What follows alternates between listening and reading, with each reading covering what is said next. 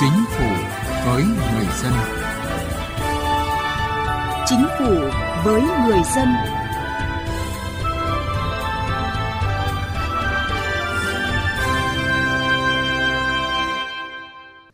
Thưa quý vị và các bạn, thời gian qua nhằm thực hiện hiệu quả công tác thực hành tiết kiệm chống lãng phí, Chính phủ đã ban hành triển khai nhiều nhiệm vụ giải pháp đẩy nhanh tiến độ giải ngân vốn đầu tư công, cắt giảm tối thiểu 50% kinh phí hội nghị, công tác trong và ngoài nước, tiết kiệm thêm 10% chi thường xuyên. Tuy nhiên, thực trạng lãng phí thất thoát trong việc sử dụng tài sản nhà nước vẫn đang diễn ra trên nhiều lĩnh vực, đòi hỏi chính phủ các cơ quan chức năng cần nỗ lực hơn nữa trong công tác thực hành tiết kiệm chống lãng phí.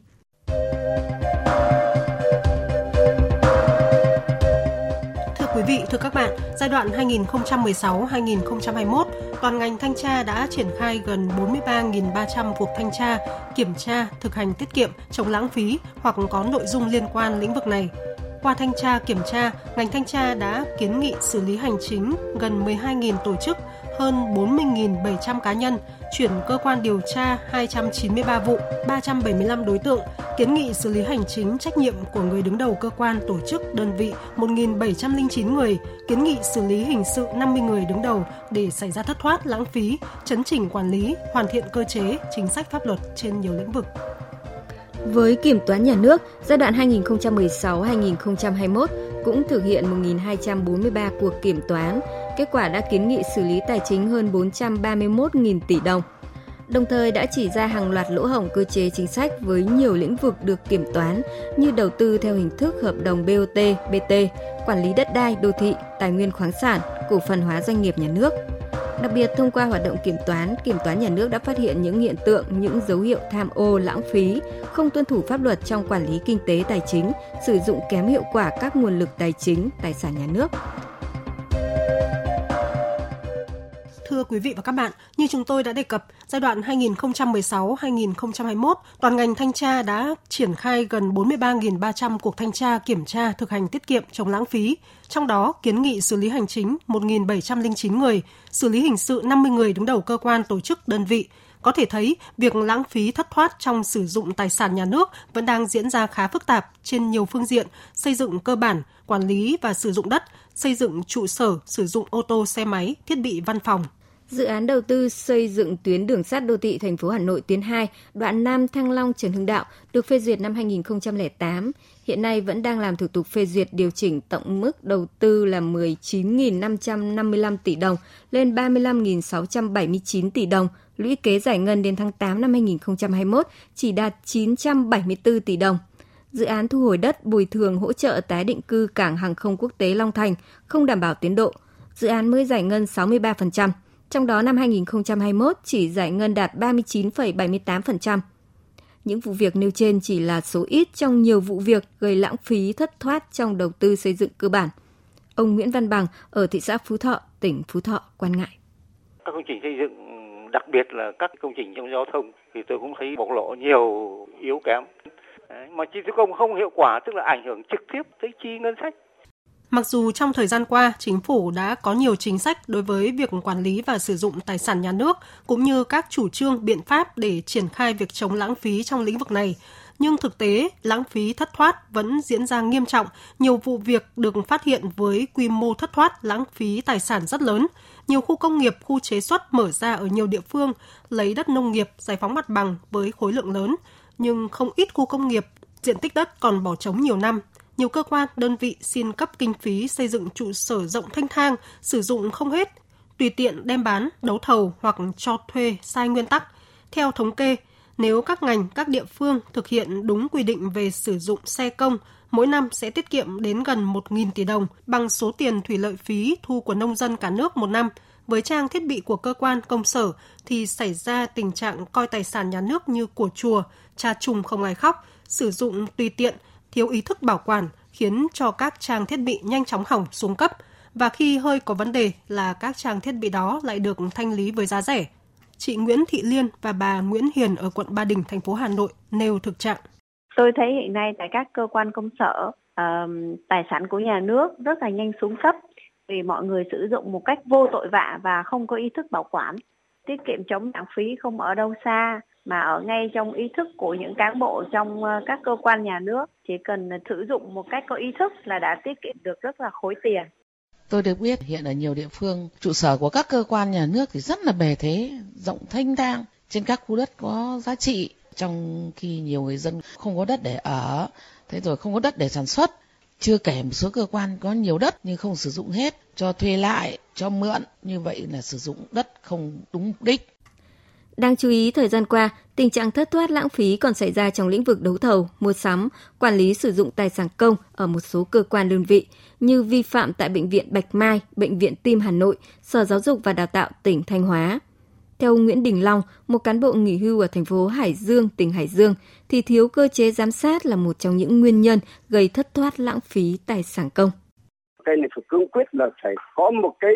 tổ chức gọi là cái thanh tra tài sản công của nhà nước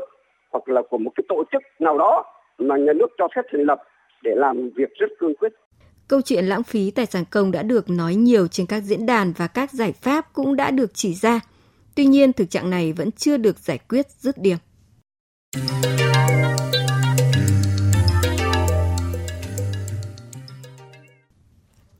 Thưa quý vị, thưa các bạn, quản lý và sử dụng tài sản công hiệu quả sẽ giúp tiết kiệm ngân sách, phân bổ nguồn lực đất nước một cách hợp lý, qua đó thúc đẩy sự phát triển kinh tế của đất nước. Vậy chúng ta phải làm gì để quản lý tài sản công hiệu quả? Phóng viên Đài Tiếng Nói Việt Nam ghi nhận ý kiến của các chuyên gia về vấn đề này.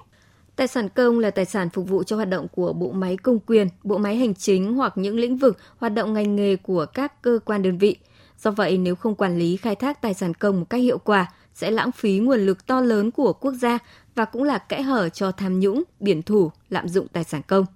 Các chuyên gia nhận định, để việc quản lý sử dụng tài sản công hiệu quả, cần xác lập được chủ quản lý hoặc chủ sử dụng đối với từng tài sản, nghĩa là phải có người chịu trách nhiệm chính đối với mỗi tài sản, phát triển hệ thống quản lý dựa trên công nghệ thông tin hiện đại, kết hợp với việc thanh tra, kiểm tra, giám sát chặt chẽ, xử lý nghiêm khắc những trường hợp làm thất thoát lãng phí tài sản của nhà nước. Đặc biệt cần đề cao trách nhiệm của người đứng đầu – Luật sư Trần Tuấn Anh, đoàn luật sư thành phố Hà Nội nêu ý kiến. Người đứng đầu có cái vai trò quan trọng trong cái việc chống lãng phí cũng như là thất thoát đối với tài sản công bởi vì tất cả những cái việc mà điều hành này, chi tiêu này, ờ, quản lý này, tài sản thì đều phải do người đứng đầu. Thời gian vừa qua đã có rất nhiều những người đứng đầu các cơ quan đơn vị để xảy ra thất thoát lãng phí đã phải chịu trách nhiệm hình sự về tội thiếu trách nhiệm gây hậu quả nghiêm trọng gây thiệt hại nghiêm trọng đến tài sản của nhà nước và nhân dân. Theo chuyên gia kinh tế Nguyễn Chí Hiếu, vấn đề cấp thiết hiện nay là phải nhanh chóng hoàn thiện bổ sung hệ thống chế độ định mức tiêu chuẩn về sử dụng tài sản công. Chính phủ ban hành những cái việc mà sử dụng nó như thế nào, những cái quy chuẩn nào và từ cái quy chuẩn đó sử dụng và để có thể ờ, thẩm định ra những cái tài sản nào đang được sử dụng một cách hợp lý hoặc là không. Thành ra trước nhất là phải có một cái quy định chung chứ không thể nào để tùy tiện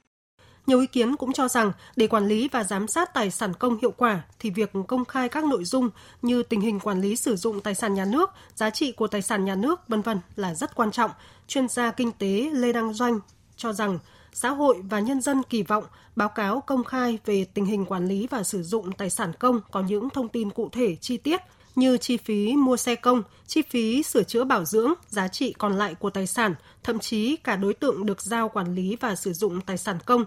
chứ không phải một báo cáo chung chung hay lặp lại các thông tin từ lâu đã nằm trong diện công bố. Khi có được một báo cáo chi tiết, nhà nước và nhân dân sẽ có biện pháp quản lý và giám sát tài sản công một cách hiệu quả. Tôi nghĩ rằng Việt Nam cần phải thực hiện rất nghiêm cái sự công khai minh bạch một cách rất cụ thể thì mới có thể tránh được cái việc ví dụ như là một cái cơ quan hiện nay đã bội chi rất nhiều và không biết rằng là lấy tiền đâu để bù vào cái điều đó Muốn quản lý tài sản công hiệu quả, cần quán triệt sâu sắc hiệu quả hơn nữa để việc thực hành tiết kiệm chống lãng phí ăn sâu vào ý thức, trở thành suy nghĩ thường trực trong mỗi việc làm hàng ngày của cán bộ công chức.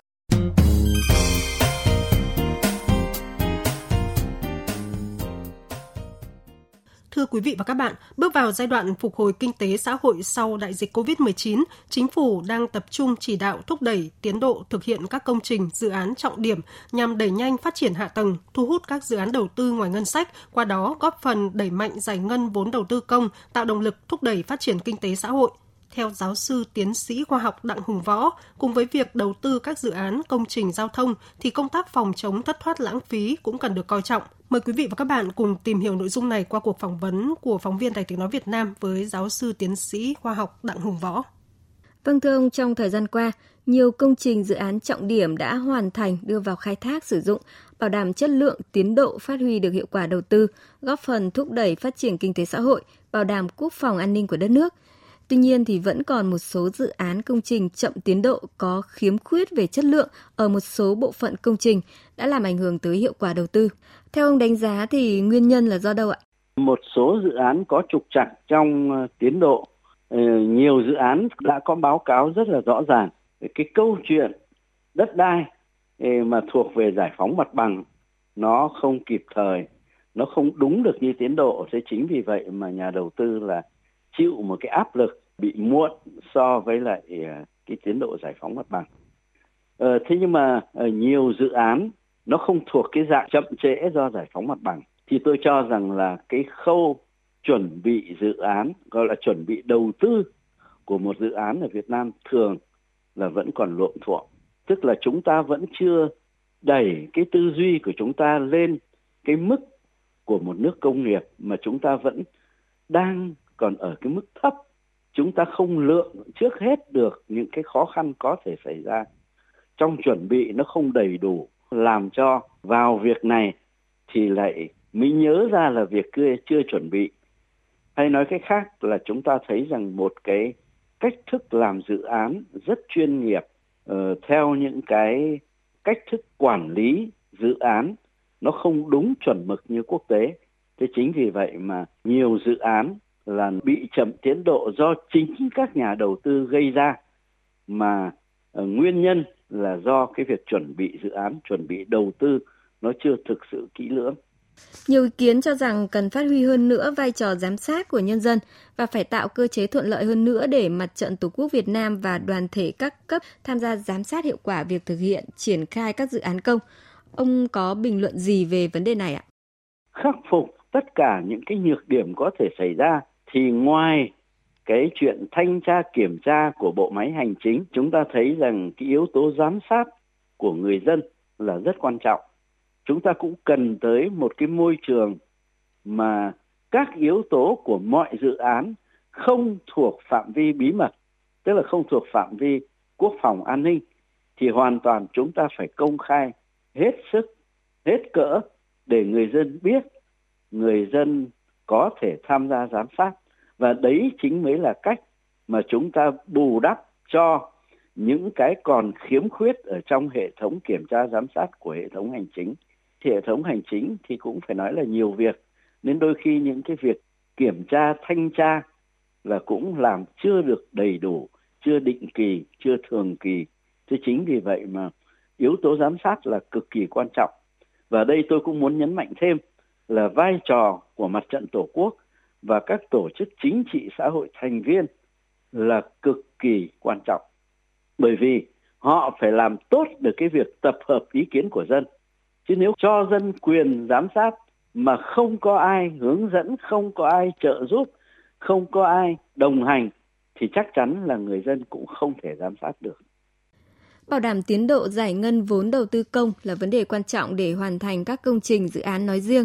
cũng như là kế hoạch phát triển kinh tế xã hội trong năm nói chung. Vấn đề này thì đang được các bộ ngành địa phương quyết liệt thực hiện với nhiều giải pháp đột phá, À, vậy ông đánh giá như thế nào về sự vào cuộc này cho đến thời điểm hiện nay ạ? Chúng ta cũng cần phải xem xét đánh giá ờ, cái nỗ lực của từng cơ quan đơn vị tổ chức của nhà nước mà có liên quan xem là thể hiện bằng hành động như thế nào chứ cũng không chỉ có câu chuyện là hưởng ứng theo kiểu phong trào. Vâng, xin trân trọng cảm ơn ông. Chương trình Chính phủ với người dân xin kết thúc ở đây. Cảm ơn quý vị và các bạn đã quan tâm theo dõi.